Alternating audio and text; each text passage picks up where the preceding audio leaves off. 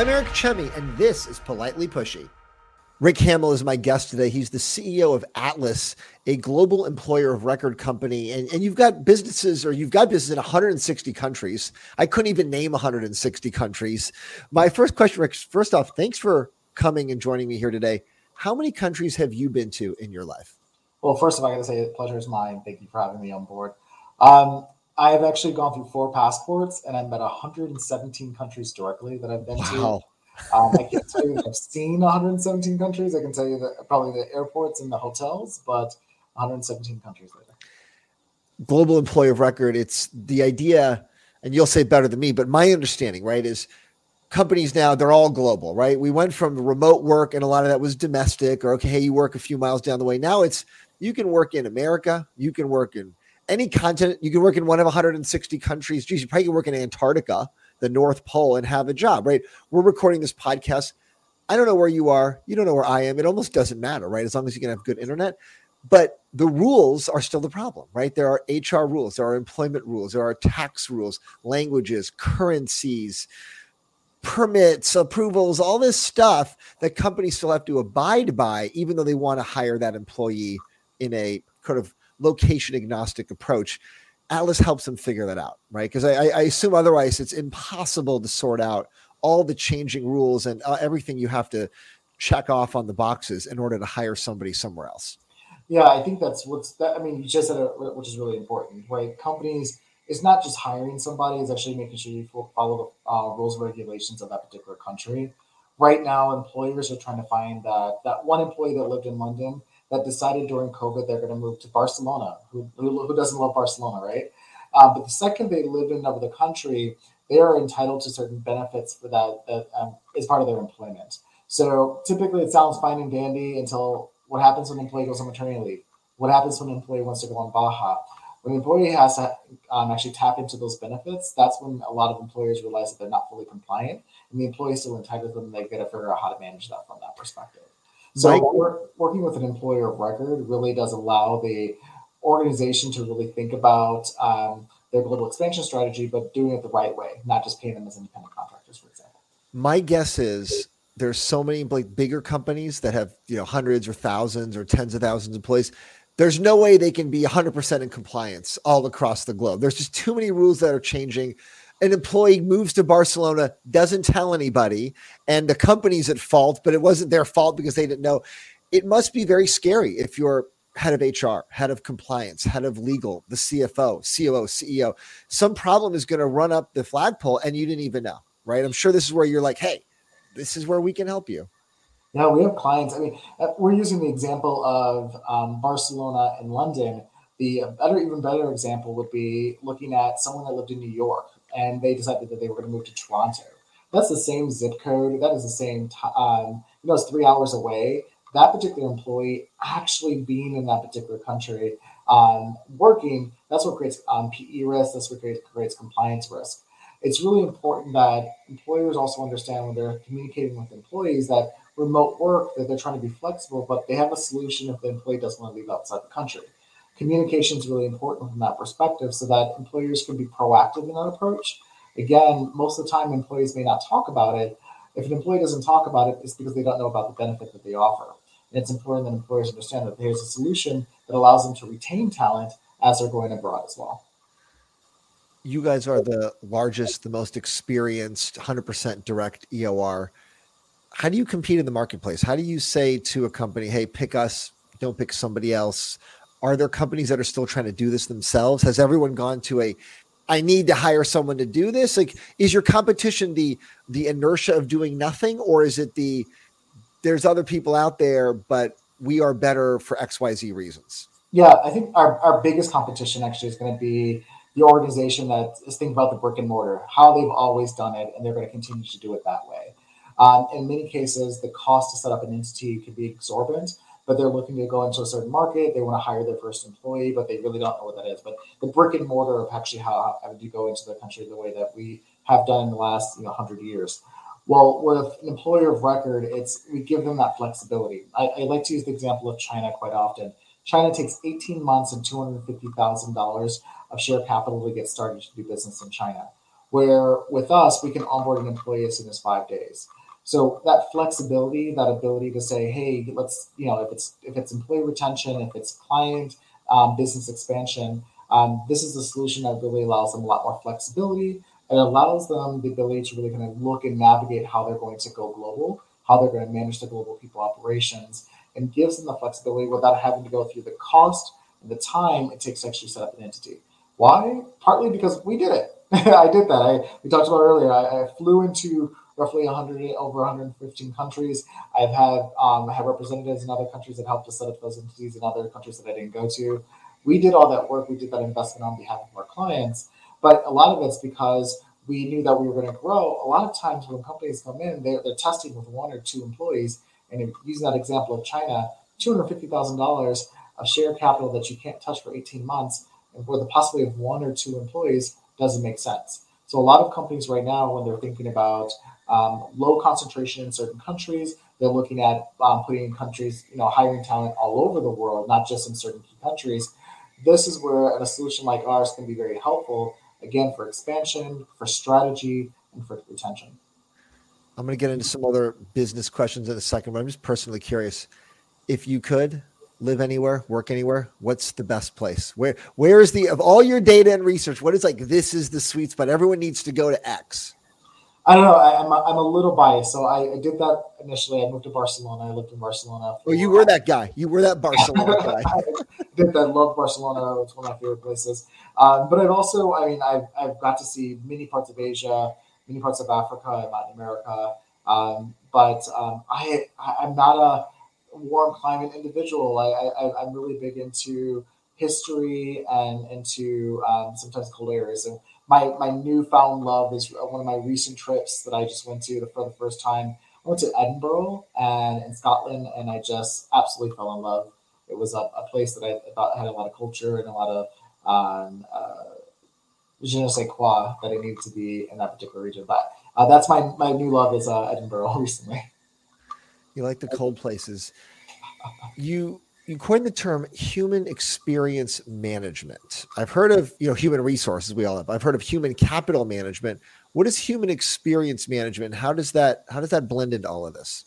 Yeah, so you, you got to think about the overall experience in your platforms and what the employees get out of it. We're, we're in a world right now where remote work is both um, exciting, but also at the same time challenging. Um, employees um, are enjoying the freedom of working from home, but they're also not being able to get fully connected to cultures or to that environment that they had in the office space, connecting to uh, missions and visions and, and values sometimes that were typically founded and grown within um, the workplace. So when we created our platform, we really thought about what does that experience look like? How do you really manage your entire global people operations and strategy um, in one platform where employees still feel very connected to the organization?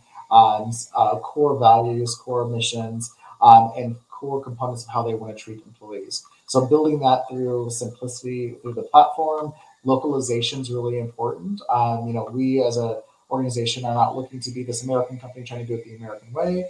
We are very focused on being local, global but local um, from that perspective. And so we built a platform that when employees log in, um, they have their language, they have their um, their own experience. They understand there's certain cultural nuances that we took into account from that perspective. We wanted to make sure they got the ability to connect within the platform, and even when they're going through the employer record model, that they still feel very well connected to our client base. You just announced a Series B investment, two hundred million dollars from Sixth Street Growth. What do you intend to do with that investment? What does that that number mean to you as a milestone for how far you've come? Um, well, one, it's exciting, um, you know, especially in the economy that we're in today.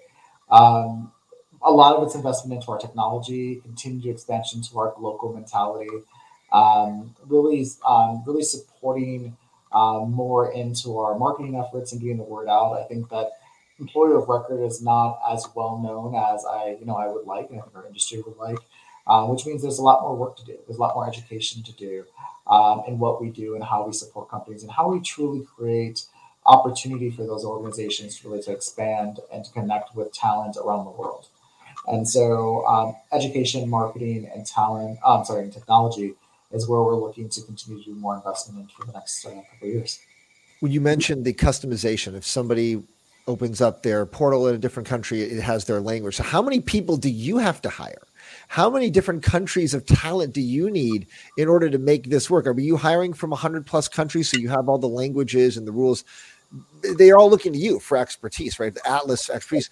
That means you have to go find it in house. That must be a very difficult challenge. Yeah. So um, we are almost 500 employees internally around the world. We represent 98 languages.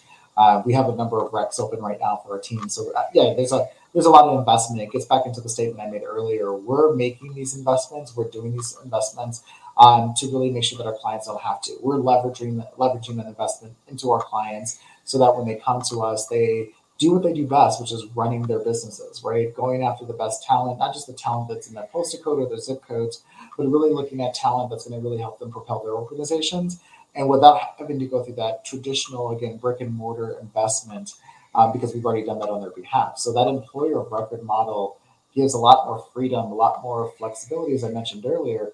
But it's because we wanted to make sure that clients didn't have to worry about the, the pitfalls of doing business um, globally. You know, traditionally companies would say, "Oh, going globally, that's the that's the big boys, that's the Coca Colas, that's the IBMs, those are the large organizations." Where now uh, you know small startup or scale up organization who wants to hire their first talent or more, uh, more talent around the world they can do it very easily very simplistically through a partner and solution like employer record. Does this how to say the argument? Like a lot of Americans think, hey, this is how I lose my job, right? Because they can hire somebody cheaper, somebody else. Do you hear that type type of fear from people say, hey, well, now I'm equal, like they're equal to me, but their rules are more lax, and someone that makes a hundred grand here, you could hire someone else for thirty grand, and that that type of argument. I'm sure you hear it all the time. Yeah, but you know, the data shows something quite differently. So the type of talent that's being hired in these particular locations are closely on par to what you're seeing from a cost perspective in the U.S.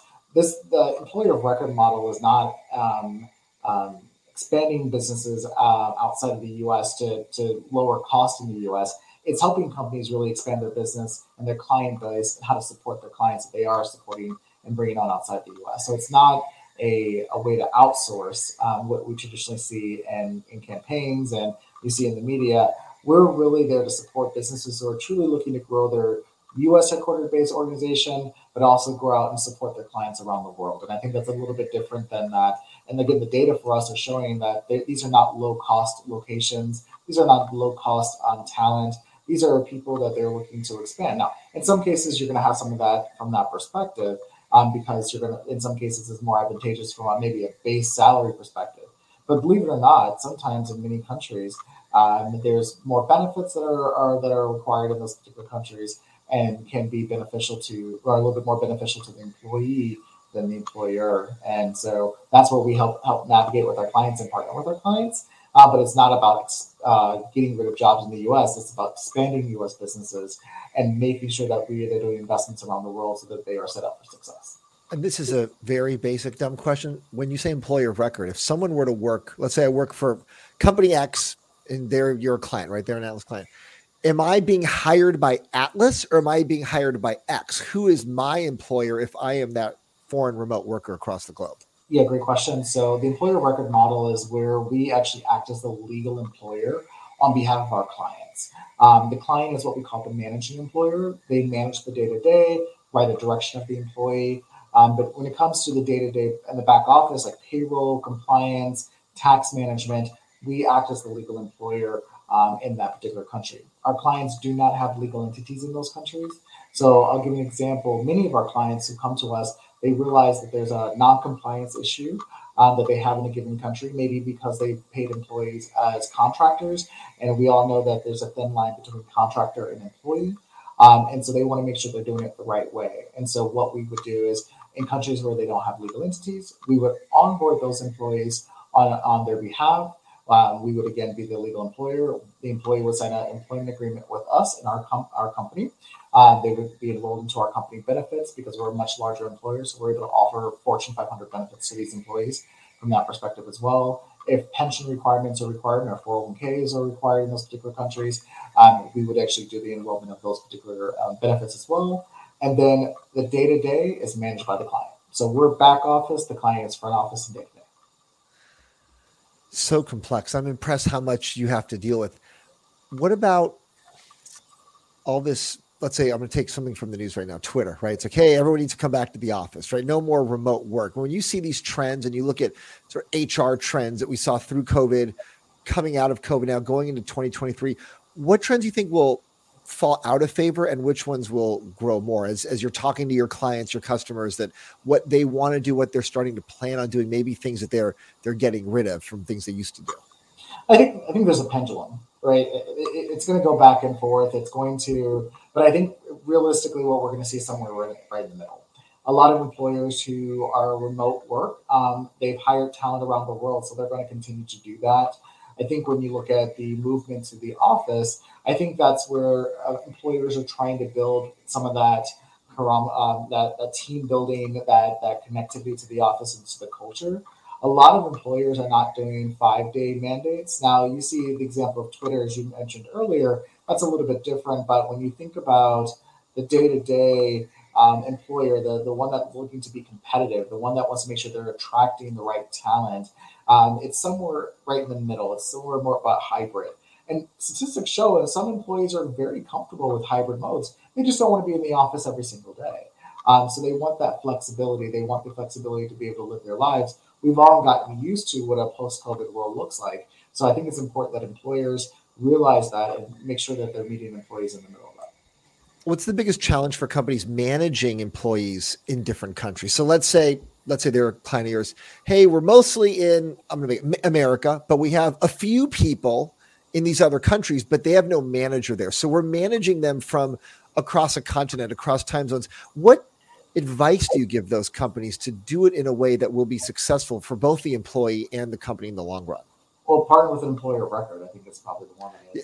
Yeah, so they sign up with you first, and then and then what do they? Because you're the back office side, right? So once they've done that, what do they need to do on the front office? You know, management, leadership, guidance, assigning tasks, feedback, that type of thing. Yeah, I think I think believe it or not, when um, when it comes to managing employees, for the most part, um, the rules are pretty much the same across the board. You want to make sure you're respectful. You want to make sure you set KPIs in place those are things that you're gonna you're gonna set um, expectations, making sure that they work within their business hours, um, especially with global organizations with leaders in different locations. Um, but when I say partnering with an employer of record, I think it's really important.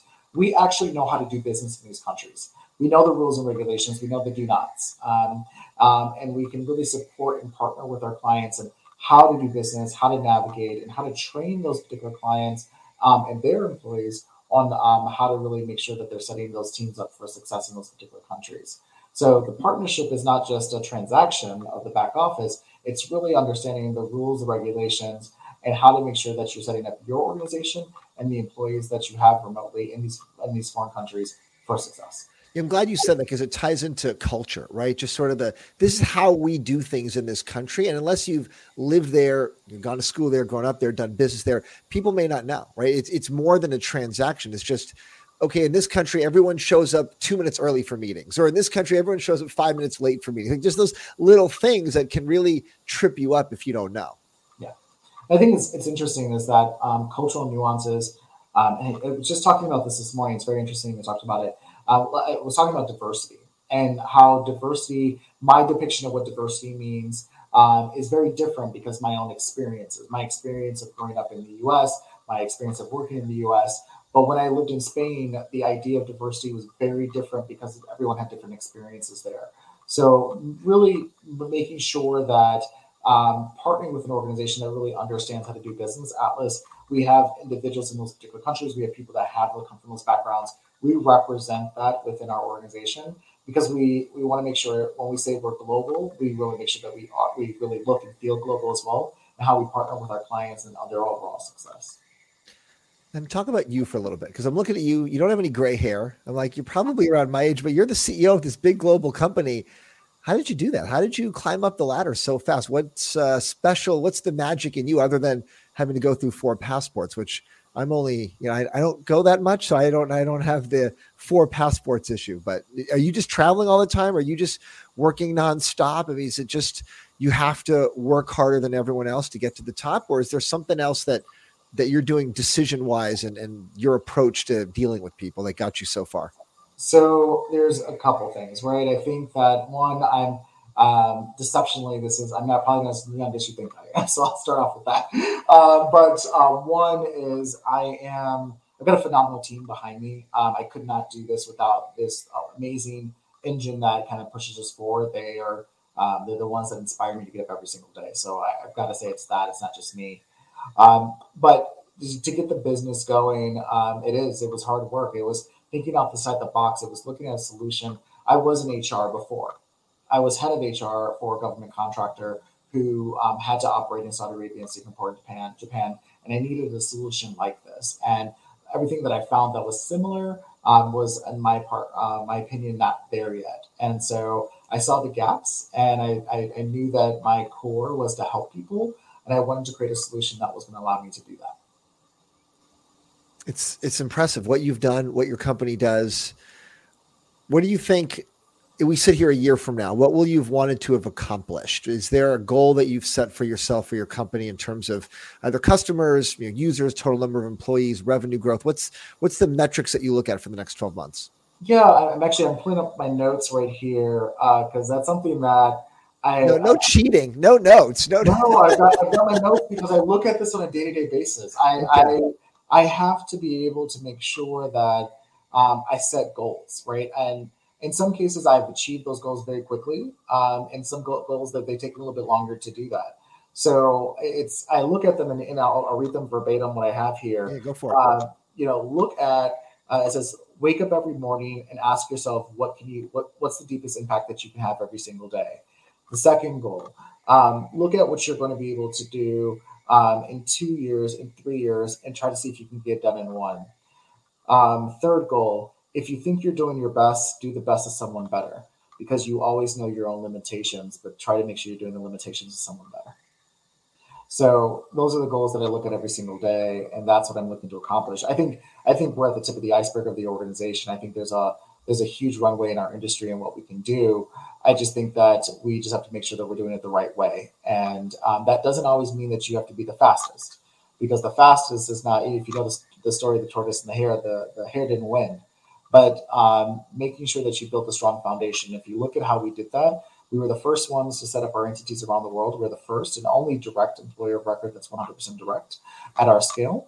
Um, what does that mean, 100% direct? What does that phrase mean in this case? So that means we own and operate all of our entities. We do not outsource to third parties.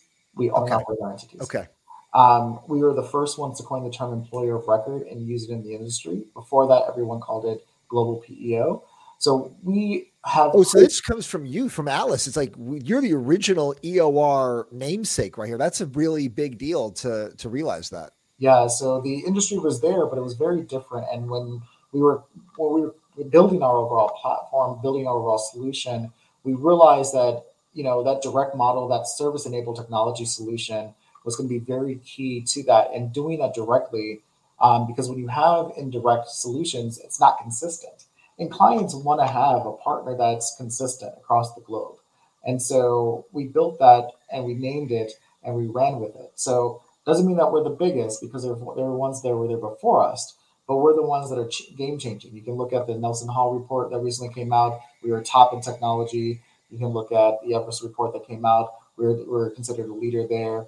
We we are really transforming what it means to be um, a global a global employer of record but also how companies really fundamentally think about their overall global people strategy and how they're going to manage it. It's, it's impressive. I have a couple just final quick questions for anyone who's interested to hear this. They think, okay, maybe for me. What's the smallest company size that you work with? Is it like a four person startup and it has, you know, one person a different like what's your smallest company that you work with?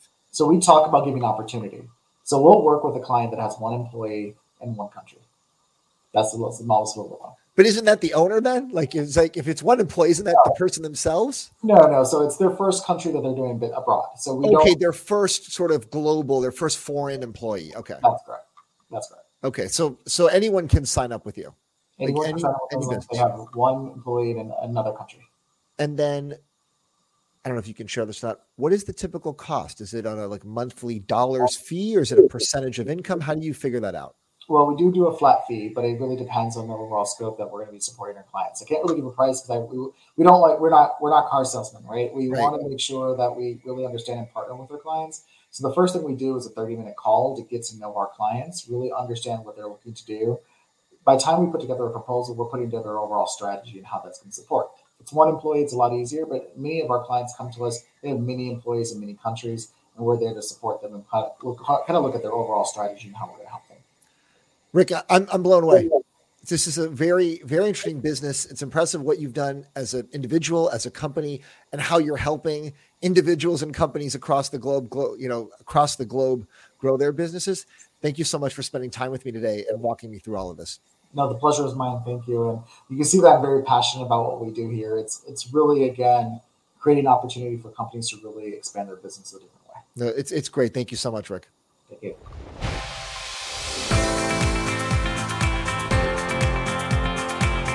Thank you to my guest, and thanks for listening. Subscribe to get the latest episodes each week, and we'll see you next time.